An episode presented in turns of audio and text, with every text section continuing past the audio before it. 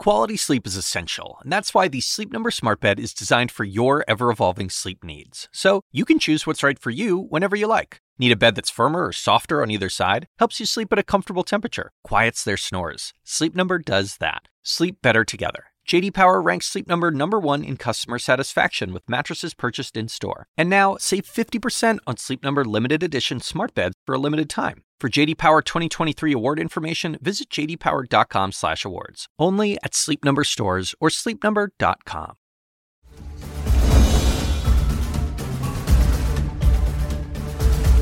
I'm Alisyn Camerota. Welcome to CNN Tonight. Why was Donald Trump's staff moving boxes of documents around Mar-a-Lago when they knew that the FBI was coming the following day to look for classified documents?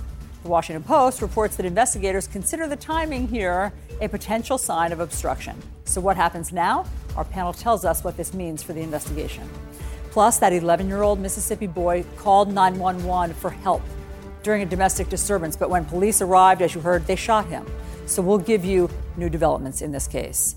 And Mike Rowe is here tonight to talk about why college enrollment is at its lowest point in years.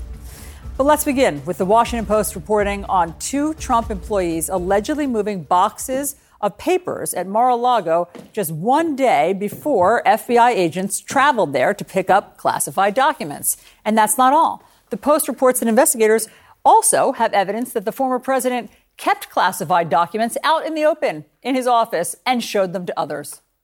We're going to bring in my panel. We have Errol Louis, political anchor for Spectrum News, also Rachel Nichols of Headliners with Rachel Nichols on Showtime, Republican strategist Jason Osborne, and CNN political commentator S.E. Cupp. But here first, to help us break this down legally, is our CNN chief legal analyst, Laura Coates. Laura, great to see you. Um, so tell me, what does all of, all of these new developments, what do, are the legal implications here for Donald Trump? Wow, Alisyn, I mean, just think about it. One of the hardest things to do as a prosecutor is to figure out how I'm going to get inside of the brain of a potential target. How do I figure out that person's intent? How do I figure out what they really wanted to do? And then you have this reporting that suggests that not just that the documents were retained or that they were moved, but the possibility of even a dress rehearsal to figure out what to do when the National Archives came to get the documents or a duly executed subpoena was actually issued and then fulfilled it really does not bode well for an intended defendant or target to have this type of information out there because it really confirms the possibility that you do have intent, the intentional act to try to obstruct a lawful investigation. And remember, this is all falling under the Presidential Records Act, Alisyn. As you well know, these documents don't belong to the former president, Donald Trump. He had advance notice that they did not.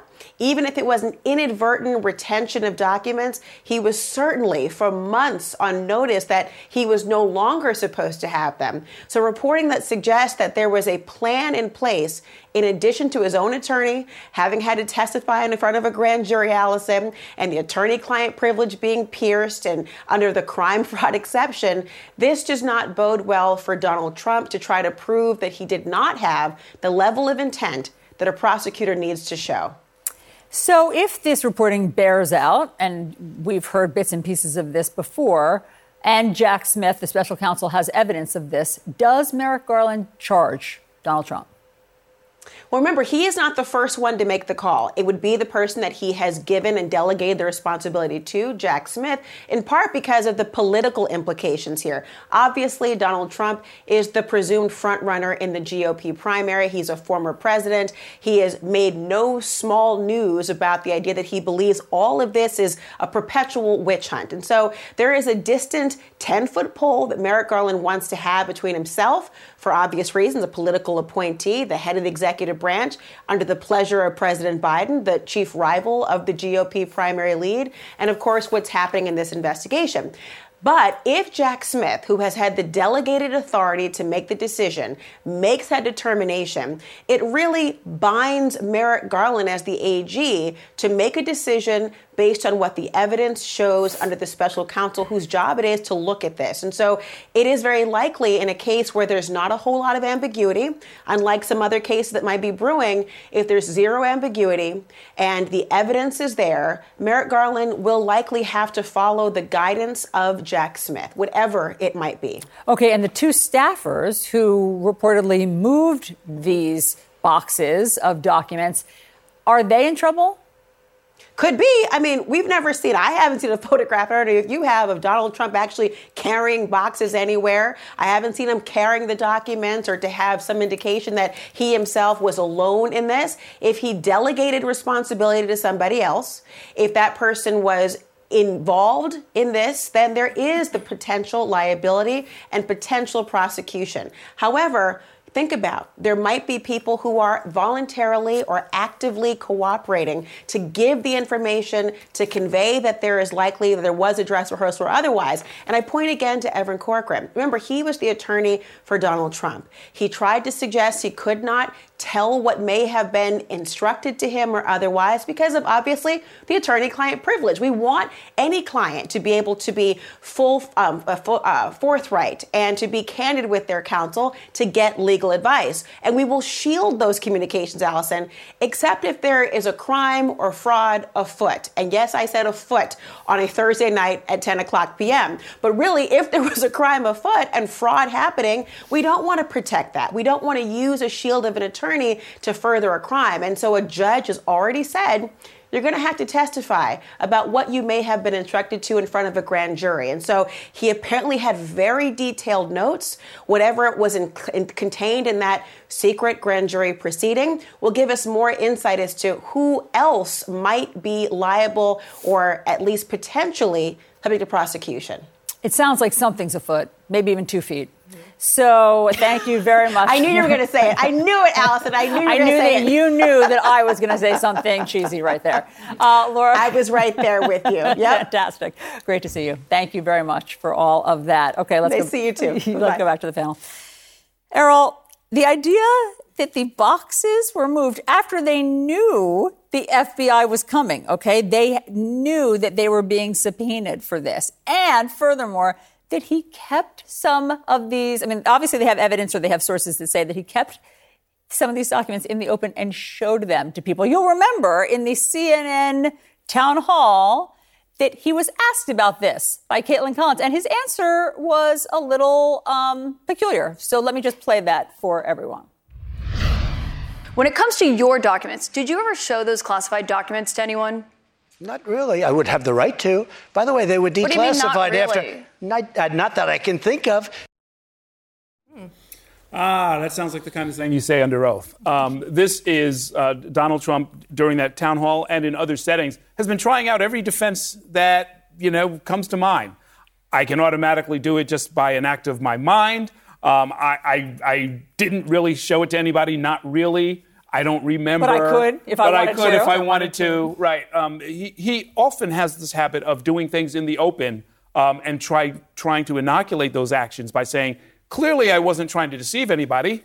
I just laid it out there and everybody could see the boxes. That was something else he said during the town hall. Everybody saw the boxes. What are you talking about? I'm not trying to do anything uh, that's uh, uh, improper or illegal. So uh, the problem for him, of course, is that that doesn't really comport with the law. When the National Archives comes and asks, or when a subpoena is executed and the Justice Department shows up, you are supposed to cooperate. And the non cooperation itself gives rise to an offense. So that even if everything he said was true, if he thought he could magically, mentally declassify things, once the DOJ comes and says, we have a subpoena, you have to give this stuff back, and you don't do it, or you have a rehearsal uh, to sort of pretend that you're going to do it, you get into a lot of trouble. And I think he's heading for a lot of legal trouble.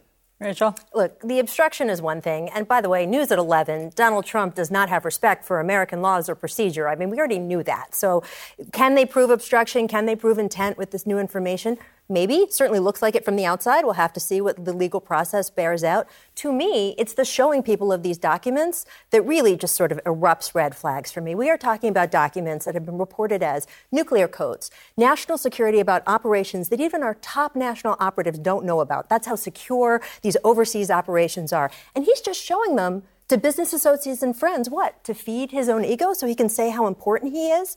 That to me is where the American electorate needs to really pay attention because it's not about the charges or, gee, is it this legal case or that legal case? He is being reckless with American lives. That's just the bottom line. Whether he thought he was allowed to or not, you look at what's in front of you and you show people, and that's something that can get people killed. And what happens if he gets back into office and he is that reckless on behalf of his ego, which, gee, it's just not a hard leap to think that that might happen again.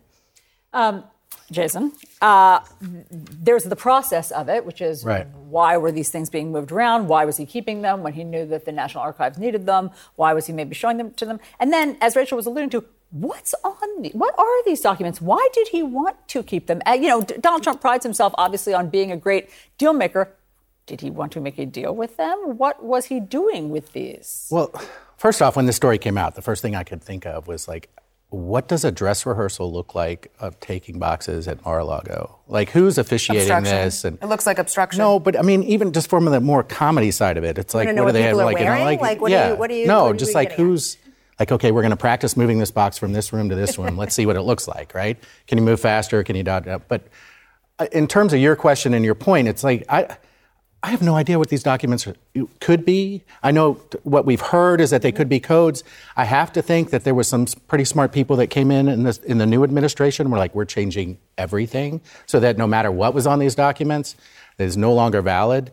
I also think it's kind of stupid quite frankly, on, the, on Trump's part to say, no, these documents were declassified and there's nothing big deal about it. National Archives knows what those documents are because he never created anything himself. Somebody, and that's not just him, it's any president or any elected official. Somebody else creates the document and gives it to him. Yeah, so, that's how they knew he still had boxes of them because right. they have a list that mm-hmm. were missing. So yeah, they are. I think they are aware even more so than we are of what exactly it was. And I'm not convinced. Quite just the last point. I'm not convinced that the documents are going to be what Jack Smith ends up focusing on. I think there's other stuff because keep in mind Such the independent as? counsel can actually look at other things. Yeah, like what? Um, I, from what I understand, that there's been folks that have been talked to from DHS and from DOD about things that happen after the election I don't know what they are, and obviously nobody's going to tell someone like me, but I think the investigation is more than just the classified. Well, he documents. is uh, also looking into the January 6th, the, the seeds of the right. Um, election interference, et cetera, et cetera. Go ahead. Well, I mean, it's not hard to imagine Donald Trump collecting these things as like trinkets and trophies, right? I mean, that feels very in his um, persona. But what I think is really interesting here is whether or not there will be political implications from this, right? Like in on Earth One, this would be bad for someone running for president, right? Well, I seem to recall that Hillary Clinton yes, it was, was occasionally disqualifying for her. Was, Lock her up. Well, yeah. I mean, he it, was Donald Trump who was so yeah. outraged that she might have had some Indignant. classified documents on her home server. Yes. And he brought it up all the time. And listen, that was bad. That was bad. Yes, and you right. know what he said about uh-huh. it at the time? Do we have what Donald Trump said about Okay, listen to this, just to remind you, Essie. We can't have someone in the Oval Office who doesn't understand the meaning of the word confidential or classified. There you have There's it. There's a video for everything. Um, but what's interesting is this should be disqualifying. Of course, in today's Republican Party on Earth 2, it is a windfall. And I think I, it is wild to me. Ron DeSantis today, today, um, said he'd consider pardoning Donald Trump because of all the FBI, deep state, coming to get witch hunt stuff. Don, Ron DeSantis wants to beat Donald Trump. Ron DeSantis wants Donald Trump to be disqualified so that Ron DeSantis can win. And yet, you can't say what is obvious to a five year old in this Republican primary and this Earth 2 Republican Party. It's wild. Thank you for giving us the report from Earth because sometimes we do sometimes we do need that reality check. Thank you all very much. All right, now to this. An 11-year-old boy calls 911 for help when his mother fears for her safety and he's shot in the chest by a police officer. Now the family is calling for that officer to be fired. We have more on the investigation next.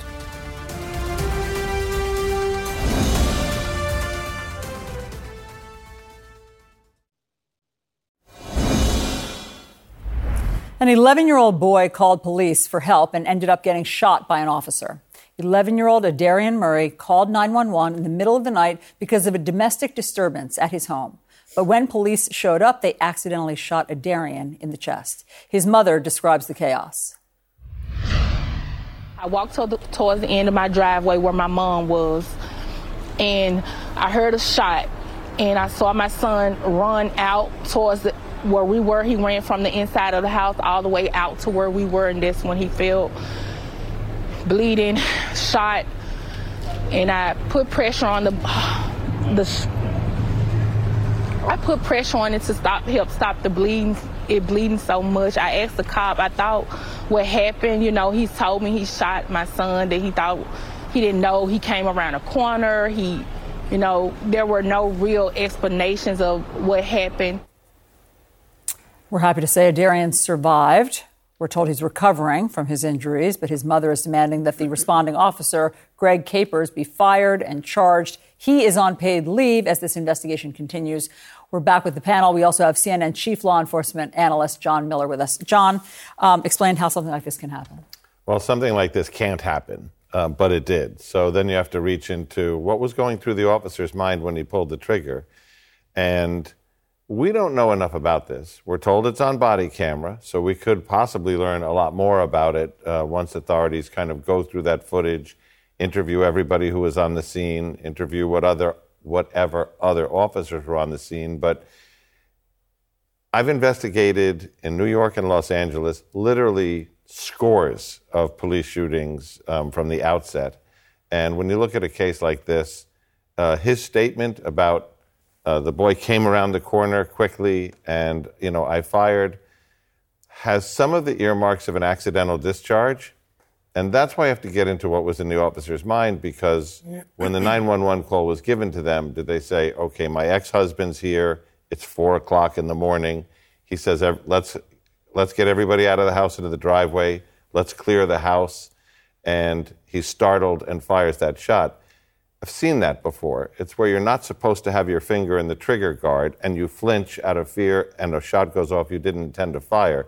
Either way, uh, the question is going to be can, you know, what is the officer's statement? What does the body camera show? And frankly, can he go on being a, a police officer? He's, he's been in the U.S. military. He's been a police officer there for a while. He has another incident with the same lawyer. I was going to ask about that. So, do we know about his background? Does he have some bad judgment in his past? Do you know? So that other incident, um, it's not clear whether that resulted in discipline or not. Uh, but the lawyer says he had a client who was tased while handcuffed. Um, so y- you're going to have to do the entire 360 degree look at this officer's career. But um, the shooting of an 11 year old boy, you see this child. There's no way to mistake him for the ex husband or anybody else. Um, this is clearly an issue where there's going to be a question about there's going to be two questions. One, does he have to be prosecuted? And that's going to be based on what the camera shows and what he says. But then the other is, can he go on being a police officer?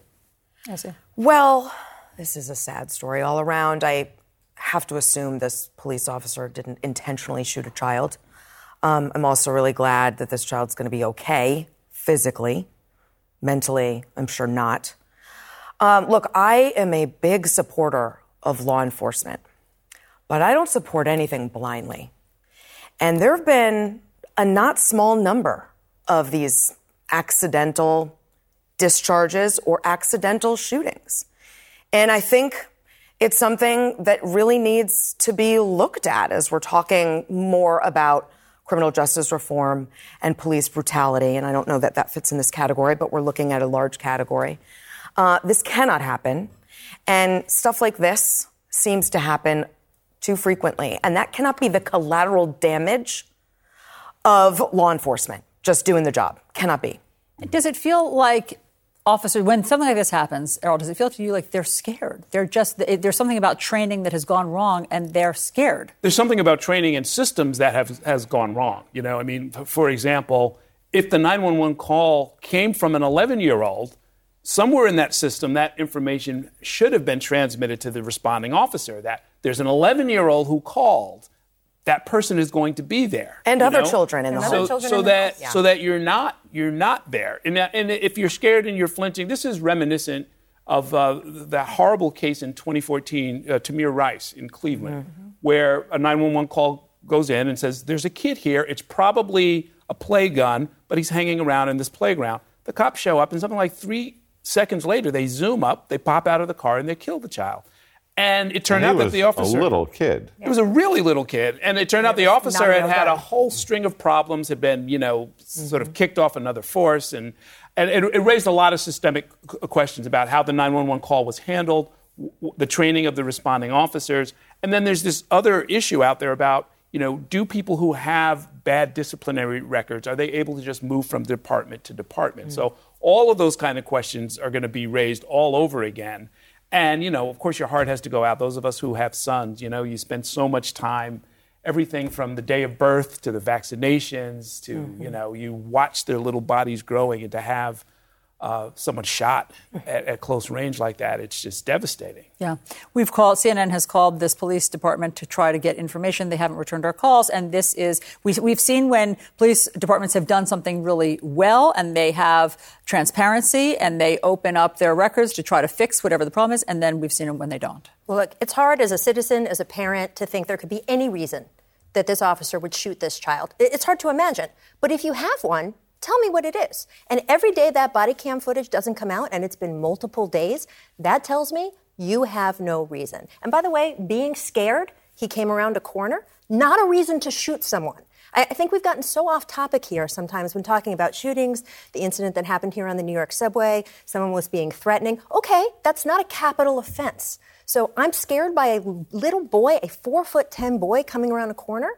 That's not an excuse. That's not okay. If it was two regular people, someone came around a corner at me, corner at me, so I shot them, we wouldn't let that stand. That person would go to jail. The threshold for a police officer has to be higher, not lower than for a regular citizen. And by the way, he knew that there were the report came in that there were children in the house. That was part of the disturbance. And if you are a police officer responding to that situation, you are supposed to be trained for the nuance that you are trying to get the assailant and not the victims. That doesn't seem so difficult to me, and it's just mysterious that this has dragged on for as many days as it has. I feel awful for this poor family. All right, thank you all very much for all of those perspectives. Now to this college enrollment is down by a million students. So, what is behind that? Uh, is it the pandemic? Is it the expense? Mike Rowe of Dirty Jobs has a lot of thoughts on this next.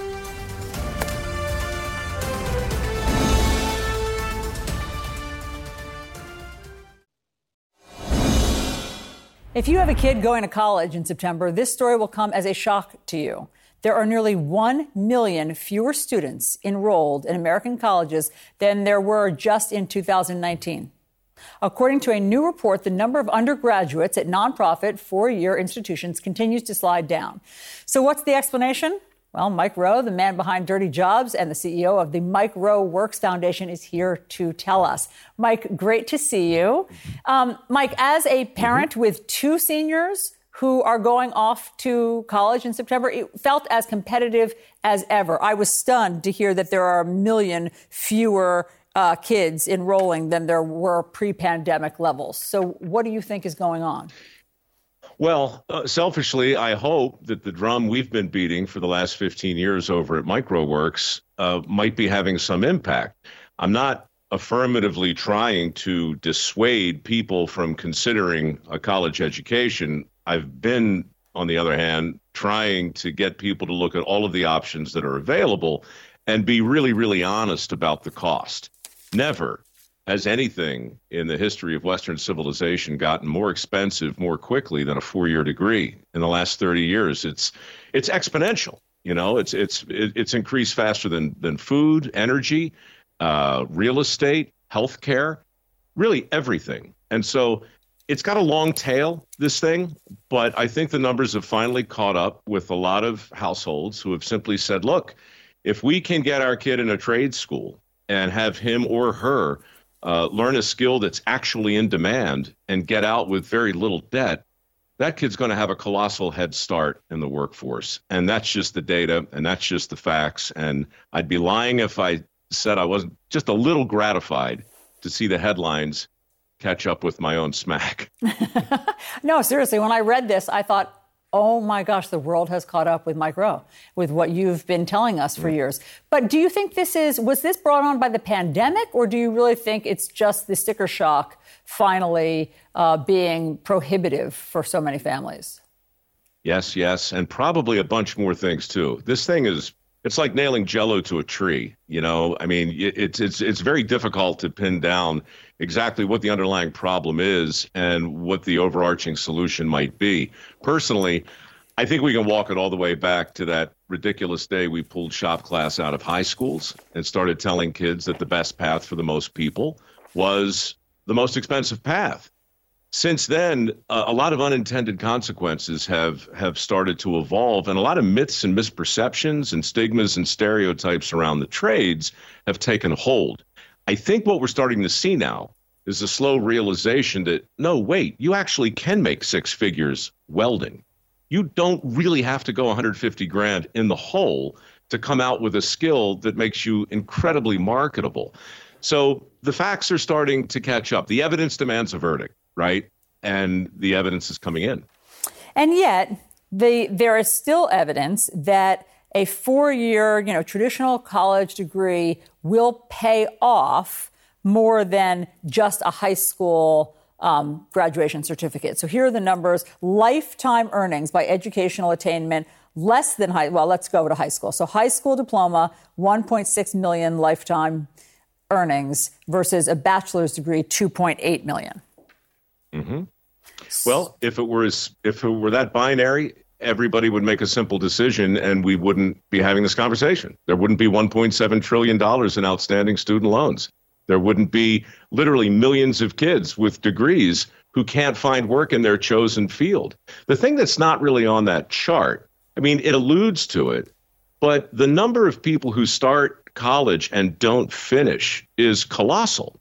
And when those people drop out, they don't drop out with a clean slate. They drop out with a lot of debt and no degree to apply it toward. So, look, I macroeconomics is not my thing. Micro works is my thing. And the only thing I can really tell you with absolute definitiveness is that we've helped 1800 people master a skill that's in demand. And Alisyn, they're killing it. I mean, I I've come to the conclusion that I can I can tell an okay story, but if we're trying to persuade a guidance counselor or a mom or a dad to give the trades an honest look, we need to hear from people who are prospering in their fields right now. Women in particular are killing it. We've got, I don't even know the percentage of people in my foundation that we've assisted that are female has has exponentially jumped and jumped again. Like what We've kind of jobs? Female like, welders yeah, yeah, female 80. welders. Like, tell us what kind of jobs you're helping them with. So my favorite story is Chloe Hudson, who applied for a work ethic scholarship five years ago. She was this close to borrowing a few hundred grand to to become a plastic surgeon. She decided to weld instead. She wound up at Joe Gibbs. She's the lead welder there, making mid six figures. Story after story after story. Welders don't look like the person you're imagining in your mind right now. Not every plumber is 300 pounds with a giant butt crack in a sitcom, right? The, those are the stigmas I'm talking about. Those are the those are the perceptions and the misperceptions that a lot of well-intended parents have. And look, guidance counselors to this day, in real time as we speak, they're getting they're getting bonused based on their ability to help a kid get into a four-year school, not into a trade school. So again, it's not this is good and this is bad, or this is better and this is worse. But trade jobs are not vocational consolation prizes.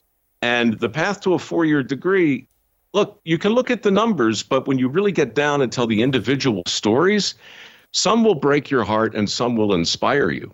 But in the end, work ethic still matters, and the willingness to master a skill that's in demand, maybe out of favor a little bit, but nevertheless in demand, that will still get you to a place that looks a lot like prosperity.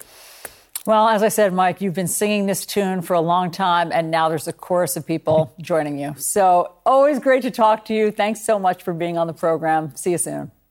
Shameless plug a million bucks coming up in a couple of months. We're going to give it away again for the next round. But thank Can't you so wait. much for Can't wait me to hear about it. All right, have you heard of this so called miracle drug, Ozempic? It helps people lose weight, but it turns out it might also help with a whole bunch of other things. We're going to discuss that next.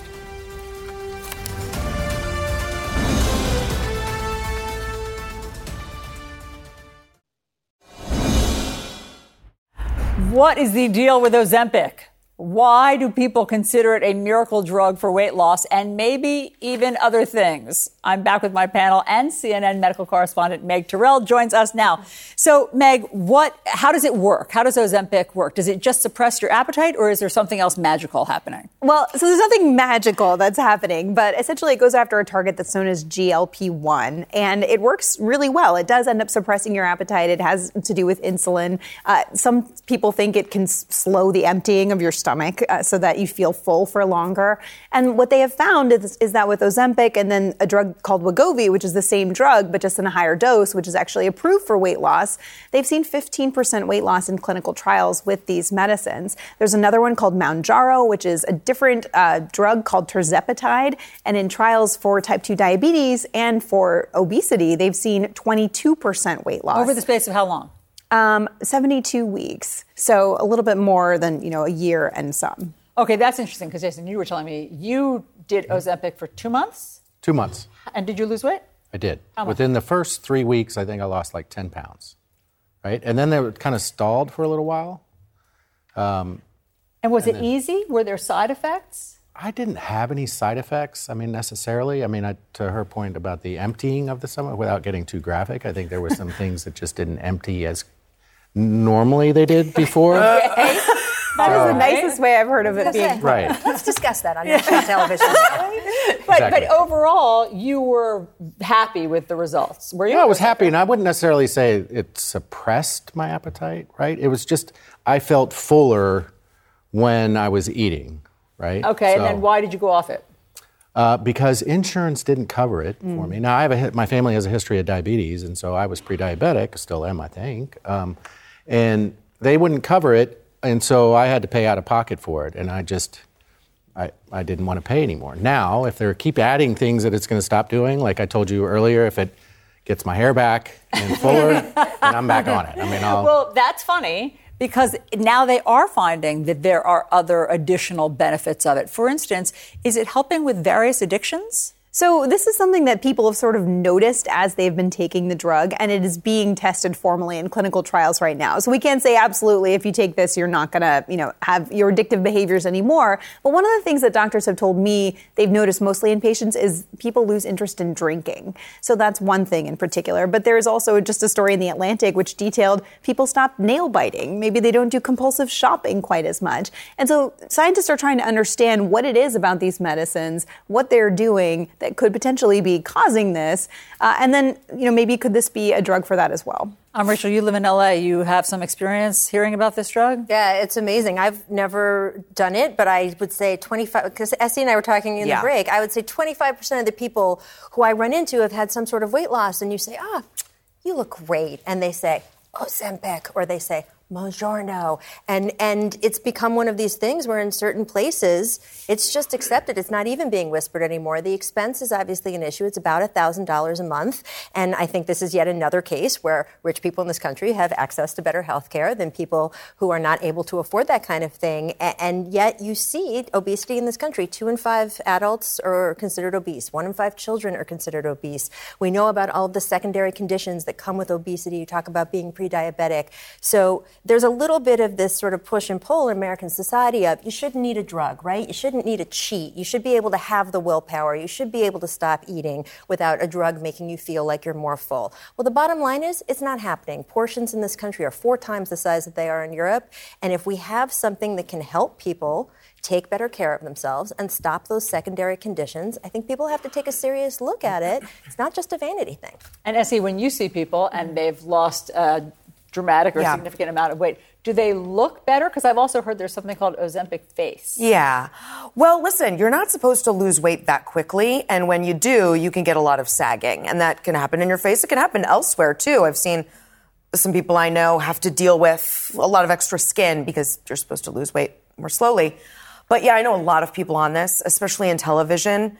Um, and reality television, a lot of people are on it. They're not whispering about it anymore. Mm-hmm. And I think there's a lot of people who need this drug and then a lot of people who just want this drug.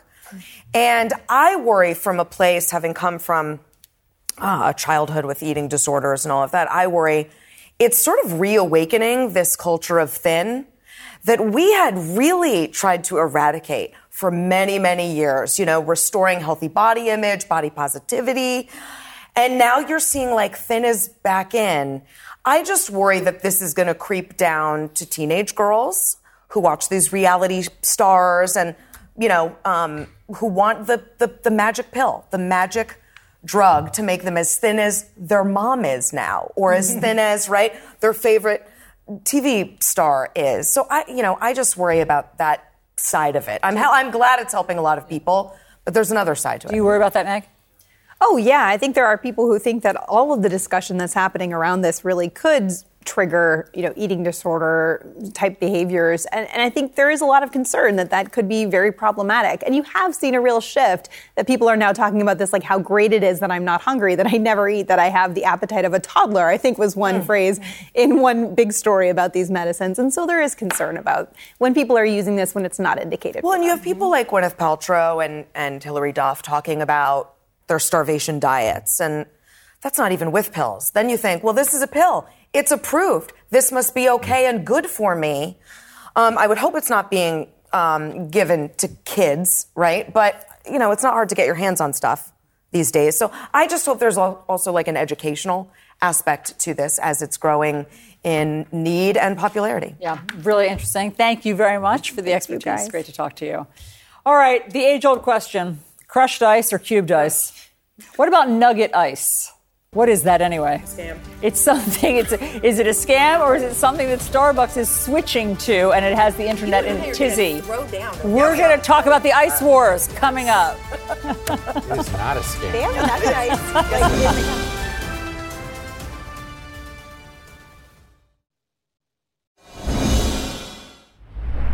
Americans have strong feelings about ice. And thanks to Starbucks, those feelings are on display. Starbucks announced they're changing the ice they use in their drinks. They're going from chipped ice to quote nugget ice. And people are losing their minds. I'm back with Jason Osborne and Rachel Nichols. Okay. All right. So this is chipped ice. Yes. Right? Which looks like little the cubes. These are little cubes, but they're little like squares. Right. And then nugget ice is just smaller, like crushed ice. It's like the soft kind of. You can kind of you know chew on it. or It's more chewy. You can yes, right. Yeah, mm-hmm. it's more like a right. It's not more chewy. Yeah. It's just crushed ice. Yeah, but you can you can. And it's, it's not as loud though as this. It's this softer. is louder. Yeah, ice? try and try and bite down on that, then it sounds like you're going to break a tooth. This should have been in everybody's kitchen from the get go. Yes. Like this right this here. This is better. The new ice is better. The yeah. new ice that is yes. smaller, nugget ice, is yes. better. It's better. You guys are happy Happier. that Starbucks 100%. is. Yeah. Sonic, you know, in the South, this is all they this sell all with their lemonade yes. and strawberry Look, lemonade. This, let's just cut to the chase. Yeah. This is serial killer ice, right? Yeah. This is happy ice. And we're missing two other kinds of ice. Oh, what are they? Okay. So you have the big giant blocks of ice that you get in your cocktail. Yeah, that, that's and that's those sexy. Are great. That's great. That's sexy you want because that it's not watering da- down your drink. Down it's your drink. just it's not you're happy, it right? down. And then like there's that block ice. Right, exactly. And then there's what I like to call doing too much ice, which is if you're on TikTok or Instagram, there's a whole trend right now in particular of people freezing things into their large blocks of ice. Mm. So people will take like a rose, they'll cut off right at the bud, they'll put the rose in the giant ice block, put water in it, freeze it, and then put it on display with their champagne or put it in their cocktail drinks. I think that's that awesome. is, too much time. Again, doing like too it. much ice. That is what that ice is called. Nobody should be doing that. Got it, got it. So you guys But have this is thought God's a lot ice. of this is God's ice. The, Yes, the nugget, nugget ice, ice. Finally, we've advanced as a civilization enough. Yes. You're saying to have nugget ice. Yeah, and if I had one recommendation for Bud Light, Yeah. is package your Bud Light in this ice, and they'd win back every voter. Ooh, look Every, every uh, conservative. But are you saying to water down Bud Light? No, no. Put your Bud Light in some pellet ice. Yep. And I think conservatives would And, like, forget all about controversy that over. other stuff. Right. Yeah. I mean, ice used to only be on the outside. And by the way, it's really only Americans who put it inside. Oh. And we are scorned for it all over the globe. But I don't care. I Right. stand, pr- I stand proudly No, with yeah. the nugget ice. You guys have thought a lot about this. I can it's an tell. important 100%. topic, I, Alisyn. when you go to Circle K now in the South, you have two options. You have this ice or you have the pellet ice. Mm-hmm. Oh, I- gosh. everybody gravitates towards the pellet ice. Thank goodness you guys have cleared this up and have educated me about this. I really appreciate you. Do we guys get to being take this with us? You do, But not You can this Take one, the nugget ice. Nobody no, wants that. no. No, you get can rid have that that garbage That's- ice. That's for the next hour. Exactly. I'll, I'll let these guys, the reporters who don't know about it, have that kind of ice. Yeah. Thank you guys. Great to see you. Thank you. All right, coming up, some of our favorite reporters are here to talk about the stories that they're working on for tomorrow. Little do they know what kind of ice we're about to give them. Hi, mm-hmm. guys. Hi.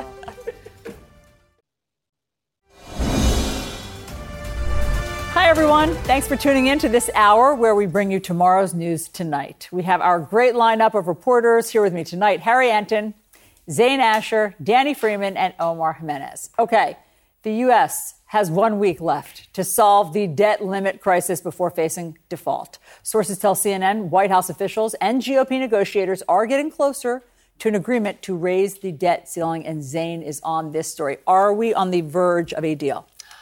I think that the major disaster that we were talking about on Tuesday has more or less been averted for now.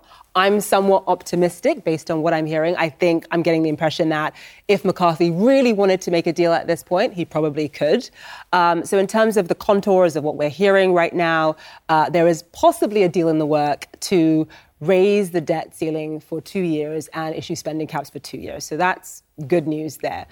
I think that my concern is even if they reach a deal, right? This is what I was talking to you about earlier in the week. Even if they reach a deal, even if you have McCarthy and Biden sort of coming together and reach a deal, he McCarthy still has to sell it, right? Mm. And that's the issue. He still has to sell it to the House Freedom Caucus. And there is a section of Republicans, a faction of Republicans that are going to condemn whatever deal that comes out. And so that's the issue. There's a belief that, of course, they need Democrats at this point to make this work. But I think what's good about this particular deal that's being talked about right now is that either side possibly can frame this as a political win, right? So Republicans can say, well, look, we actually, you know, cut spending quite significantly. And Democrats can say, oh no, but we protected the worst of the spending cuts from actually happening. So both sides can frame it as a win.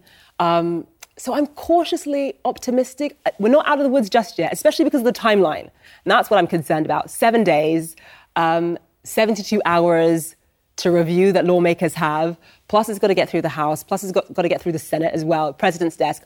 I'm concerned about the timeline, but I think that I'm far more optimistic now than I was, say, yesterday. Okay, well, I'm less optimistic because of what you just said.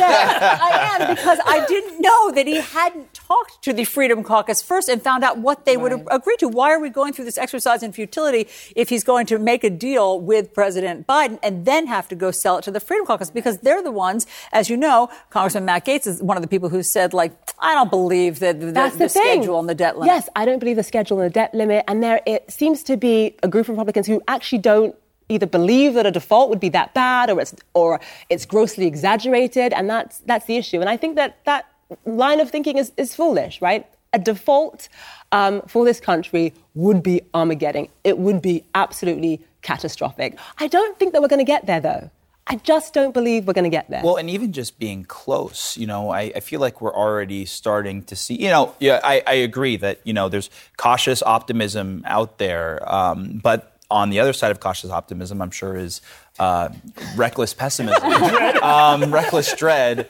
Uh, but but even just being close to to this deadline or this perceived deadline has already changed a few things or, or warnings Yes, or of course, with uh, from what you've seen, right? Yeah, I mean, the move by Fitch um, in terms of issuing a warning that was a bold move because when the S&P actually did downgrade uh, U.S. debt in 2011, that you know they received backlash for that. Bold move by Fitch, certainly. I think it was necessary, though. I'm still looking at the markets and I'm wondering why they're so muted, why there's sort of no reaction from the markets in terms of this. I mean, this is significant. I think one of the issues is that this is the second time, right? So we've already experienced um, a downgrade, S&P downgrading U.S. debt 10, 12 years ago. And so the second time around, it's not a shocking. And I think there's also this belief that, listen, maybe this warning by Fitch will actually give lawmakers the nudge they need to reach an agreement.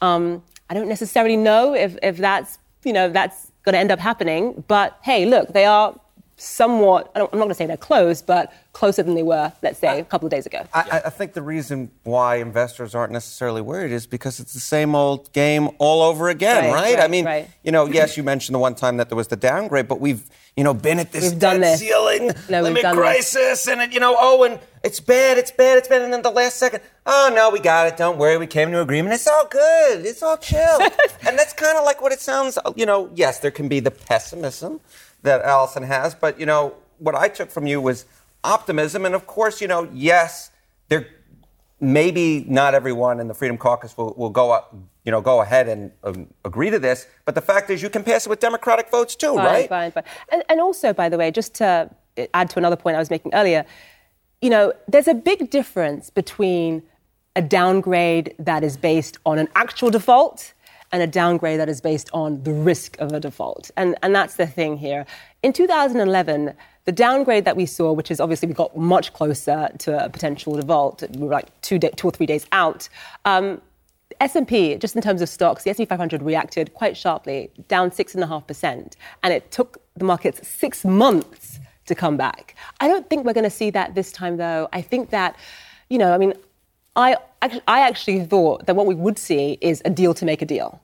But it seems as though one of the good things and sort of silver lining all of this is that Biden is not going to have this hanging over his head during the elections, that this is a two year deal, which I think is fantastic, just politically for, for both sides, but especially Biden, obviously, he's up for re election. So I'm optimistic, but very, very cautiously. Can, can I ask though? uh, You keep saying seven days, right? That's calendar days, Yeah. and in between there's oh a holiday weekend Yes. where members. I know But they would be given 24 hours notice to come back and vote. right, but that seems to suggest that I mean. We're going to be seeing members, right, in theory, in their home districts, you know, grilling burgers and flipping hot dogs or the other way around. I mean, that seems like there is or isn't urgency in your mind.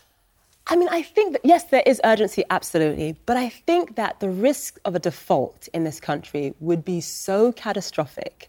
You think about what it would mean for the US economy, what it would mean, not just, I mean, obviously, we've spoken about, you know, payments not being sent out on time, Social Security payments not being sent out on time, um, service members not being paid. Obviously, that's a nightmare. But on top of that, bondholders not being paid would be catastrophic for global financial markets. Um, you know, by some calculations, if it is a protracted default, uh, the stock market would lose about 50% of its value. And on top of that, 8 million more Americans could be out of a job. So I think that even though there is a faction of Republicans that seem somewhat complacent, you know, the Matt Gaetzes of this world who don't necessarily believe that, who believe that Janet Yellen should show her work, um, I do think that there are a lot of sensible people out there who want to avoid and who don't want to stick around to find out what a default actually looks like. But what happened to the sticking points that were the major obstacles? Yeah, so, the work requirements. The work requirements. So what's Yeah. hap- what have they decided? Work requirements is still a big sticking point. So that is still a point of contention. I mean, my thing is that Democrats are probably not going to budge on that because obviously they've budged in terms of spending caps. Um, so it will be a sticking point, but I still think there's going to be some movement to come together. Also, energy permit reform is also another sticking point as well. Um, so there are still major sticking points. Don't get me wrong, I, we're not out of the woods, but I think that we're moving closer, and I just don't believe. I think McCarthy is sensible. I don't believe he's going to let this happen. Okay, Zain, thank you very much. Really appreciate your optimism and you explaining all of this. I just, We need optimism, you know? Yeah, you gotta have some we're not out of the woods. Yeah. You know, There we go. I'm not, you know, I know. But yes. Tomorrow night she's going to be like, we don't have a deal. Thank you for telling This us time next where, week, Yes, yes. where we are right now. Thank you. All right, CNN has obtained a copy of the burn after reading note that Brian Laundrie's mother wrote him. So we're going to tell you what's in it and why it's part of this lawsuit by Gabby Petito's parents.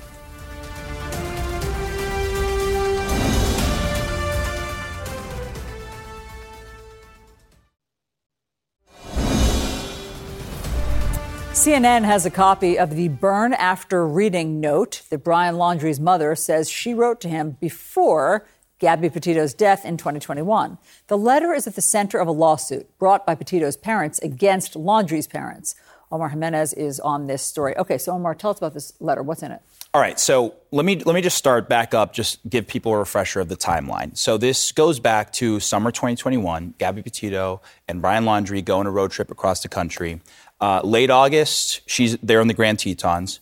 Early September, he comes back, goes on a camping trip with his family. She doesn't. So mid September, she's reported missing. He's reported missing not long after that. Her body is found about a week later. His is found about a month later. And authorities say that this letter was found in a backpack near his body in October 2021. So, the critical portions of this letter, I want to show uh, a, a critical portion of that that they were listing when they put this out. So, you can see some of the handwriting there, but it basically says if you're in jail, and this is from the mother to Brian Laundrie. if you're in jail, I will bake a cake with a file in it.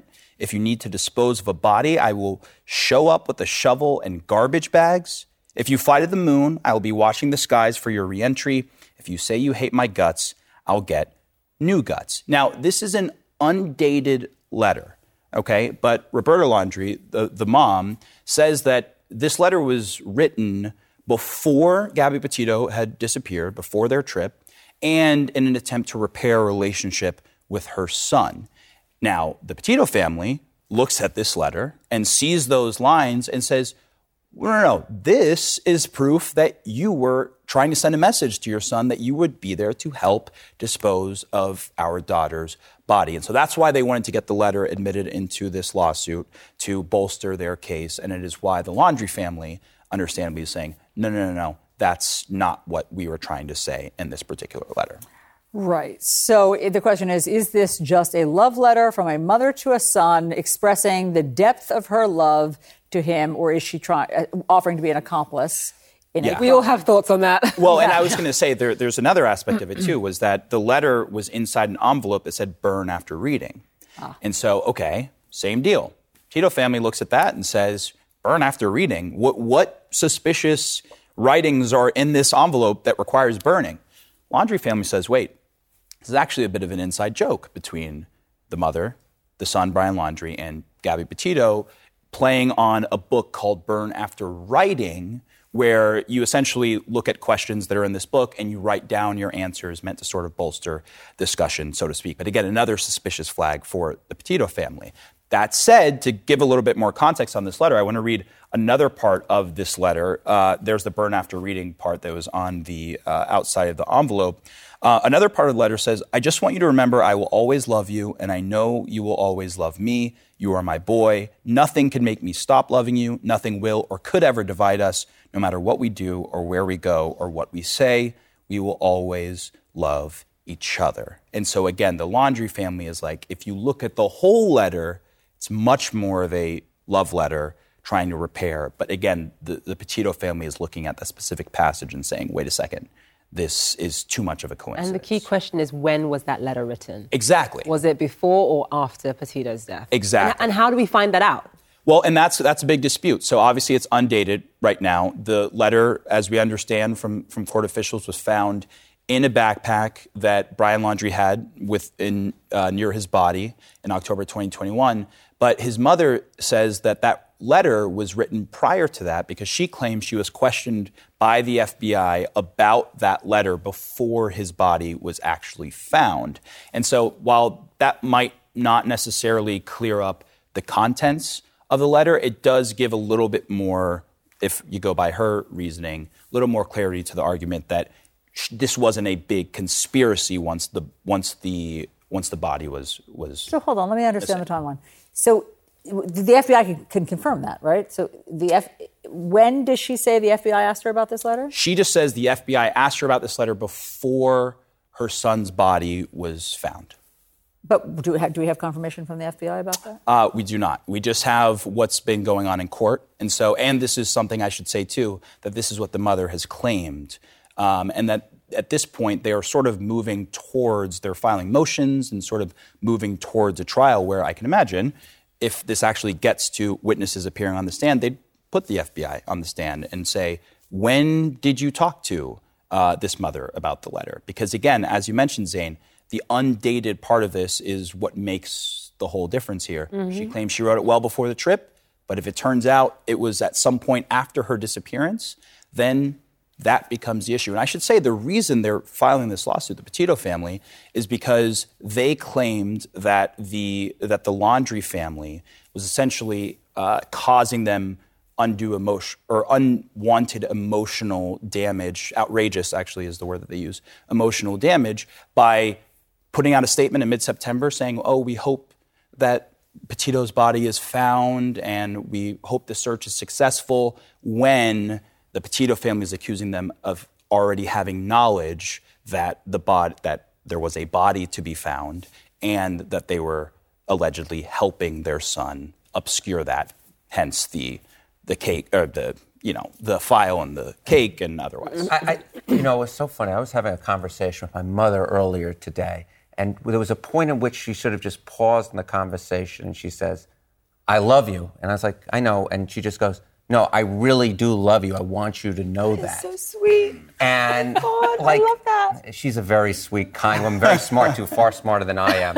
And you know, I just compare that. I can't imagine her saying, "I would file, you know, bring a file, sneak it into a cake." She loves me a lot, but that type of language is just, if nothing else, it, it, to me, it strikes me as like odd language of a relationship that's in a weird place. I don't know in terms of guilt or anything like that. For sure, and that's and that's what the Laundrie mother has has argued all along. That said that their relationship was strained, even when Brian Laundrie came back from from the trip in the Tetons, and the family goes on a camping trip. They say that they never were told about any of this, that they never knew anything that went down in the Tetons. And again, that is part of why the Petito family is so suspicious here, because there was contact with the family and Brian Laundrie after their daughter's body was left in Wyoming. And here the family is defending themselves, saying, We did not know anything about it.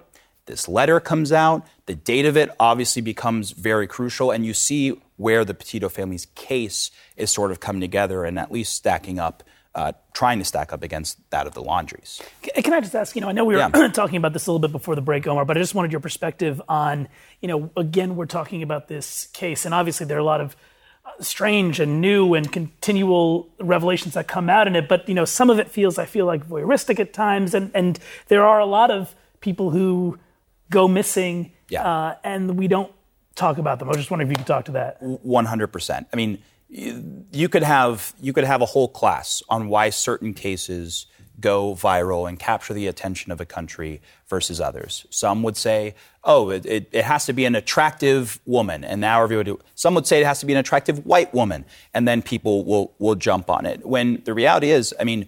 We do have hundreds of thousands of missing, unidentified cases that happen yearly across the United States, and none of them, if few, get the attention that this case got. And the attention that was brought to this case helped crack this case sooner. I don't want to say that they wouldn't have cracked it, but literally, a, a YouTuber happened to drive by, happened to have his camera rolling on his van, happened to drive by the van, their van, in the Tetons. And because he knew about the case, went back and looked through his footage and was like, oh my God, there's the van. And because of that, likely the search for investigators really narrowed as opposed to trying to search across the vast national park that is the Grand Teton. So you see that these the involvement of the public makes a difference. You know, the involvement of the public makes a difference. Mm. Shout out America's Most Wanted. but but uh, but again, it's it's it's the type of attention that so many other cases I think wish they would have because while the country may not be fascinated with these cases, at the core of these cases eh, are family members and friends who can't find their loved ones and don't know what happened to them. Yeah, such a great point. I would also say they're- they, the couple, also shot a lot of video They did, of yes. themselves. And so that, when you are on a TV news network, also is an element that you need for the story to keep going. You know, it helps Yeah. to have that. It gives people addition to something to interact with. Yes. to- yeah. And to look out for. And Yep. so, all, in addition to all the things that you just mentioned. All right, well, thanks for the update on that. Really interesting. Um, okay, so gun legislation just cleared a major hurdle in Pennsylvania, and Danny is on this developing story. We'll tell you all about it next.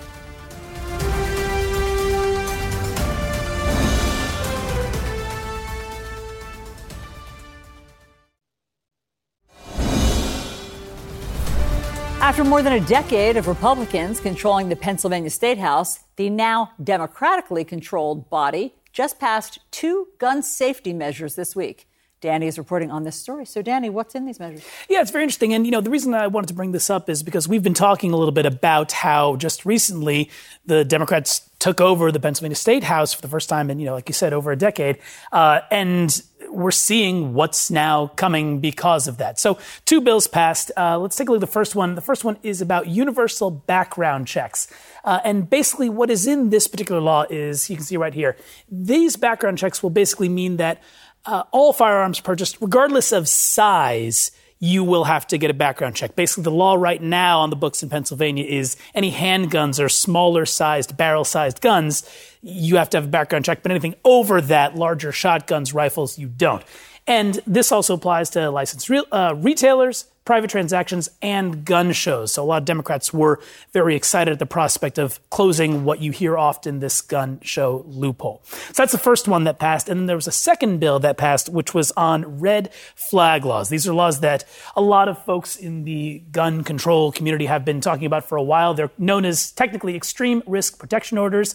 Uh, and basically, this, if this were to be enacted, family members or loved ones of people who are close to them, they could call law enforcement and say, or rather, they could ask a judge to hold a hearing to disarm someone if they think that they're in a moment of crisis. And we've seen a lot of different states enact and start to uh, bring up those laws. Uh, you know, all over the country. So those are the two laws that we are talking about this week. Again, something that would not have been thought to be possible in Pennsylvania, you know, five, ten years ago. And did they have bipartisan support? Yeah, so this is interesting. So both of these two, so I should say to start, there were four laws in total, four sort of gun regulation laws that were brought forward. These two passed, one failed, and another one didn't get brought up on two different subjects, but all in this uh, vein. The two that did pass, though, did pass in bipartisan fashion. But let, let me just be clear when I say bipartisan, and just this emphasizes how close the state house is in Pennsylvania right now. Uh, the background checks passed 109 to 92. Okay, so they got a few more Republicans to jump over in there. The red flag laws passed 102 to 99. Only two Republicans crossed over. And that third bill that failed when it came up for a vote earlier this week failed 101 to 100. So these are the margins yeah. that are being played with right now in the Pennsylvania State House of Representatives. I, I, find it interesting. You know, we had uh, Tim Walz on our network earlier this evening, the governor of Minnesota. Uh, also, obviously, you have Gretchen Whitmer uh, in Michigan, and basically states in which Democratic rule has finally come to basically the entire state where we hadn't seen it for a while. And it does seem on the state level in sort of what I would call the Great Lake battleground states mm-hmm. that all of a sudden Democratic priorities are getting passed which is just such a difference from what I've almost felt over the last decade, where it was Republicans basically passing laws on the state level while federal government was kind of standing still. It seems like Democrats are finally playing and in some cases winning at the quote unquote Republican game. Absolutely. And that's why, again, I think this is pretty significant. And as you said, part of a trend that we're seeing in this area of the country. Uh, Josh Shapiro, Democratic governor, newly elected in Pennsylvania as well, he says, I'm going to sign these two bills. This is a great moment. But of course, and there is always a but uh, in these dialogues, there is still a intensely Republican state Senate that these laws would have to clear uh, if they have a hope of getting to the governor's desk and have a hope of actually becoming law. So, in other uh, states where Democrats have taken the entire uh, state legislature in Pennsylvania, it's still a divided government. But listen, a lot of gun advocates and Democratic lawmakers who have been uh, very happy and excited over the past couple of days that they finally got some gun legislation passed through one of their legislative bodies. They're saying, you know, we're going to fight. And if we were able to make it bipartisan here, maybe there's hope in the state Senate. Well, and so, you know, if it, it goes to the, to the GOP controlled Senate, it does do aspect are there aspects of this that, that survive or is it truly just a it's it's dead on arrival, and, and we're happy that we've that we've made some progress. Because I mean, in, in Minnesota, it came down to really just one seat, one seat, mm-hmm. and, uh, and then they were able to pass essentially all these sweeping Democratic priorities.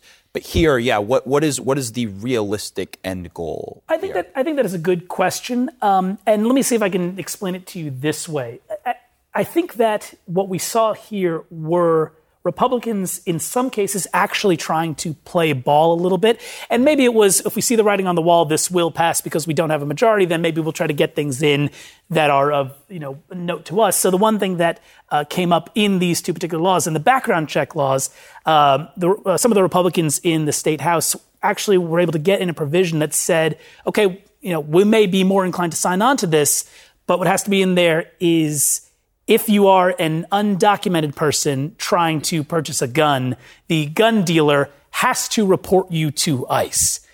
Now, some of the Democrats bristled at that a little bit, uh, but other advocates were saying, listen, this, it's already illegal for an undocumented person to purchase a gun. So that's not really, okay. If that has to be the extra clause to get this across the finish line, that's okay in our book. So I think, you know, there may be some more wiggle room than perhaps otherwise uh, we might have thought. But I should say, I mean, the Pennsylvania House GOP as a caucus still said, I mean, these laws are criminalizing good, hardworking Second Amendment gun owners. Uh, they're penalizing them. So the, the, the main line is still opposition. So let me ask you this. When it comes to these red flag, red flag laws, how much do you think these red flag laws would actually make a difference when it comes to really reducing gun crime and mass shootings, for example, in the United States? Obviously, I'm from the UK and we are the kings and queens of gun control. Um, to get a gun in the UK, I mean, do you guys know what it takes to get a gun in the UK? To buy one, a police officer will come to your house, sit down, interview you. You have to show the officer why you want a gun. So you have to prove why you need a gun. So if you're, let's say, if you love hunting, for example, you need to have documented photographs of you with your grandfather hunting. And the second thing is you have to prove that you are not a threat to the wider society. And that means police officers will interview your parents. They will interview your friends, your neighbors as well. They will go to your doctor. I mean, obviously, the doc- your doctor can't disclose any sort of personal information about your health, but they will go to your doctor and sort of try to weed out information about you know, whether or, not you've, you, you know, you're depressed or whether or not you have sort of certain mental health issues. And they are very, very strict. And that has what's been, I think, and I'm obviously biased because I'm from there, probably the most effective thing at preventing a mass shooting. And these laws were really strengthened after we had Dunblane, which is the British version of Sandy Hook. So that was in the late 90s. Well, obviously something is working because, right. you know, as we have reported millions of times, that is not a country that has no, the no. epidemic of mass shootings that we no, have. No. That's fascinating to hear what they have to go through. Yeah, and to be clear, that is very different from how to get a gun in Pennsylvania. Just yeah. almost night and day. It's two different planets. No, um, but everybody's on the same page. And well, that's the thing. There's, right. there's, no NRA, right? So everybody's on the same page. And right after Dunblane, which is, I think, about 16, 16 kids were murdered in that school shooting. Um, and everybody was like, we need to change these laws right now. So there wasn't this sort of political division, and I think that makes all the difference. Yeah, and you know, I'll, I'll say two things. First is that the the, the gun law that failed um, in Pennsylvania, it was about having to report lost or stolen guns. So if you lose your gun, the law would have said you have to report it stolen or lost within 72 hours, and if you don't, you'll face a penalty. And uh, the GOP in Pennsylvania said this is this is punishing folks who have not, in their eyes, done anything wrong. You lose your gun, you're going to stolen. You didn't do anything wrong. So why should I then get penalized for that? So, I mean, you know, it, it, it's challenging. I mean, there are folks who, again, that Second Amendment is real and strong and yeah. don't. I mean, in the UK, it's a privilege to own a gun. It's not a right. Right. It's not protected in any way, shape, or form. But I want to answer your question about the red flag law specifically because this, the discussion about though that law in Pennsylvania uh, I think one of the reasons that it passed is because it was framed not really around mass shootings. It was not framed so much around crime specifically. That particular law was framed around uh, suicide. And a lot of uh, the lawmakers who advocated for it said, one in particular who actually sponsored the bill said, if this law were in uh, place when my dad right. took his right. life, I, read that. Mm-hmm. I think we could have saved his life. Uh, the Republicans, they got up and said, listen, we believe mental health is a, a, problem and, and an issue that we need to address. We just don't think that's the way. But I think that's the way that Democrats were able to pass that particular law. Really interesting. Please keep us posted on what happens in the Senate. You got it. Really fascinating. All right. Meanwhile, America is getting older with more adults over 65 and fewer children under the age of five. Harry's going to explain Why? What this means for the culture and the country and everything going forward.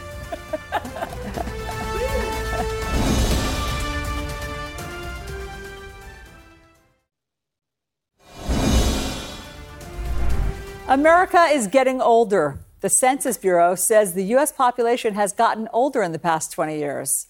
You'd think that we are getting older every year. Yeah. Harry Enten has the numbers, and he's going to explain just how much older we are getting. Harry, explain. I, I, you know, I'll tell you, I've tried as hard as I can, but I've never managed to become younger. I just every single second it seems like time goes forward. Yeah. Uh, but look, I mean, the population that's age 65 or older compared now or 19 or compared 2020 to where we were in 1920. Look at this. 56 million people in the United States that are age 65 or older in 2020. It was just 5 million in 1920, up 10, 11 fold. Uh, the overall population's really only up about threefold. But it's not just over the last century. It's over the last 10 years where the age 65 plus population has boomed. Look at this. Up 16 million since 2010. Compare that to zero to nine years old that population's actually shrunk. So it's not just that that everyone's you know we're just growing population. No, it's the older part of the population that's really growing, while the younger people are in fact shrinking. One little last nugget I'll point out though: if you want to find a place with some young folks, you know where you should go? Where? Go out west. Go to Utah. The that is in fact the youngest uh, state by median age, just 31.3. If you want to visit some old folks, go up to New England. Maine is the oldest state in the country with a median age of 45.1. So north and east old, south and west young. What about other countries? How do we compare average age to other countries? Yeah, so, uh, you know, even though we are getting older, I should point out that the percentage of the population that's age 65 or older is still relatively small here compared to other countries. If you look at the stats, what you see is that the USA, about 17% is the uh, share of the population that is age 65 plus. We're not anywhere near Japan, 29%, Italy, 23%, Greece, 22%. So, yeah, we're getting older, but the fact is, when you put us in a global look, we're still a fairly young country. And I'd like to say that even the oldest amongst us still feel young. Young at heart. Yeah, yes. I knew you were going So to. I, I feel like uh, so my my mind immediately goes to aside from having collectively earlier bedtimes with this aging population, like is that necessarily a bad thing? Does that show that our healthcare system, especially when you showed compared to 1920, you know, does that show that we are living more? There's more old people because we are, in theory, taking care of old people I- better. Yeah, I think it's a great question. I think one, it does show how much better healthcare outcomes have come, become. Right? You know, just just getting past childbirth, which used to be a very dangerous affair. Obviously, we still have we still have some kids who die during childbirth, but the fact is, most of us make it past that point. Uh, we have much better health outcomes for you know cancer, heart disease, uh, things that would kill us much earlier on. These days, don't necessarily do that. So that's the good news. I think the bad news is, you know, obviously the way a society keeps functioning is if you have more kids. And obviously the number of kids we're having has shrunk.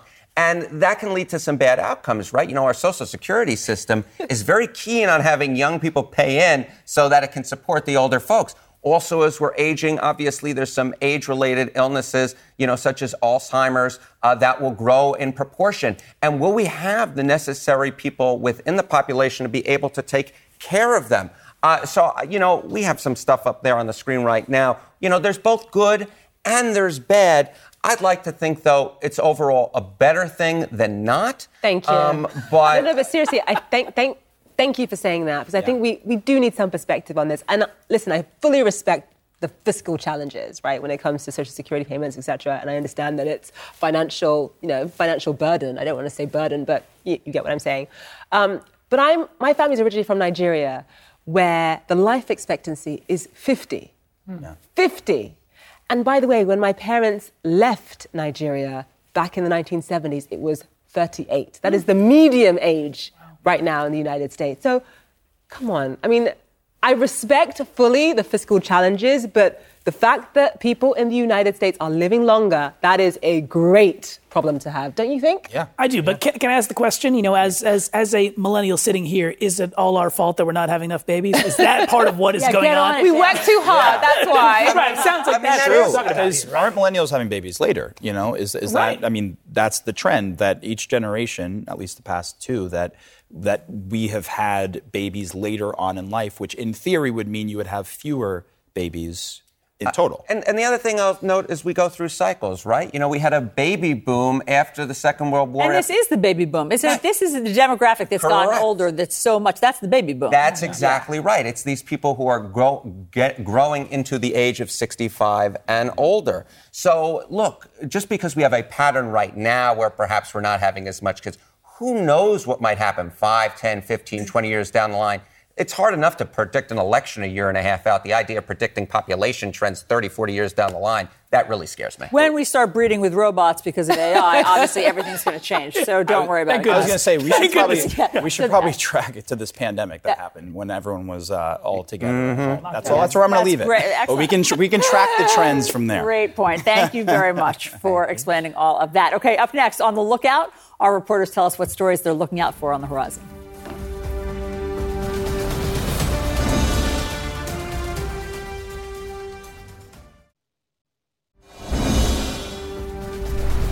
And we're back with our fantastic panel of reporters to tell us what stories they are keeping an eye on. We call it On the Lookout. Okay, Zain, what are you keeping an eye on? Turkish elections this Sunday, the runoff, and it is pivotal because we'll see whether Erdogan is ousted or not. I think he's going to stay, um, but that economy has been through so much. There's been a huge amount of inflation. He has not raised interest rates, which is you know, a lot of people would say that is a disastrous move.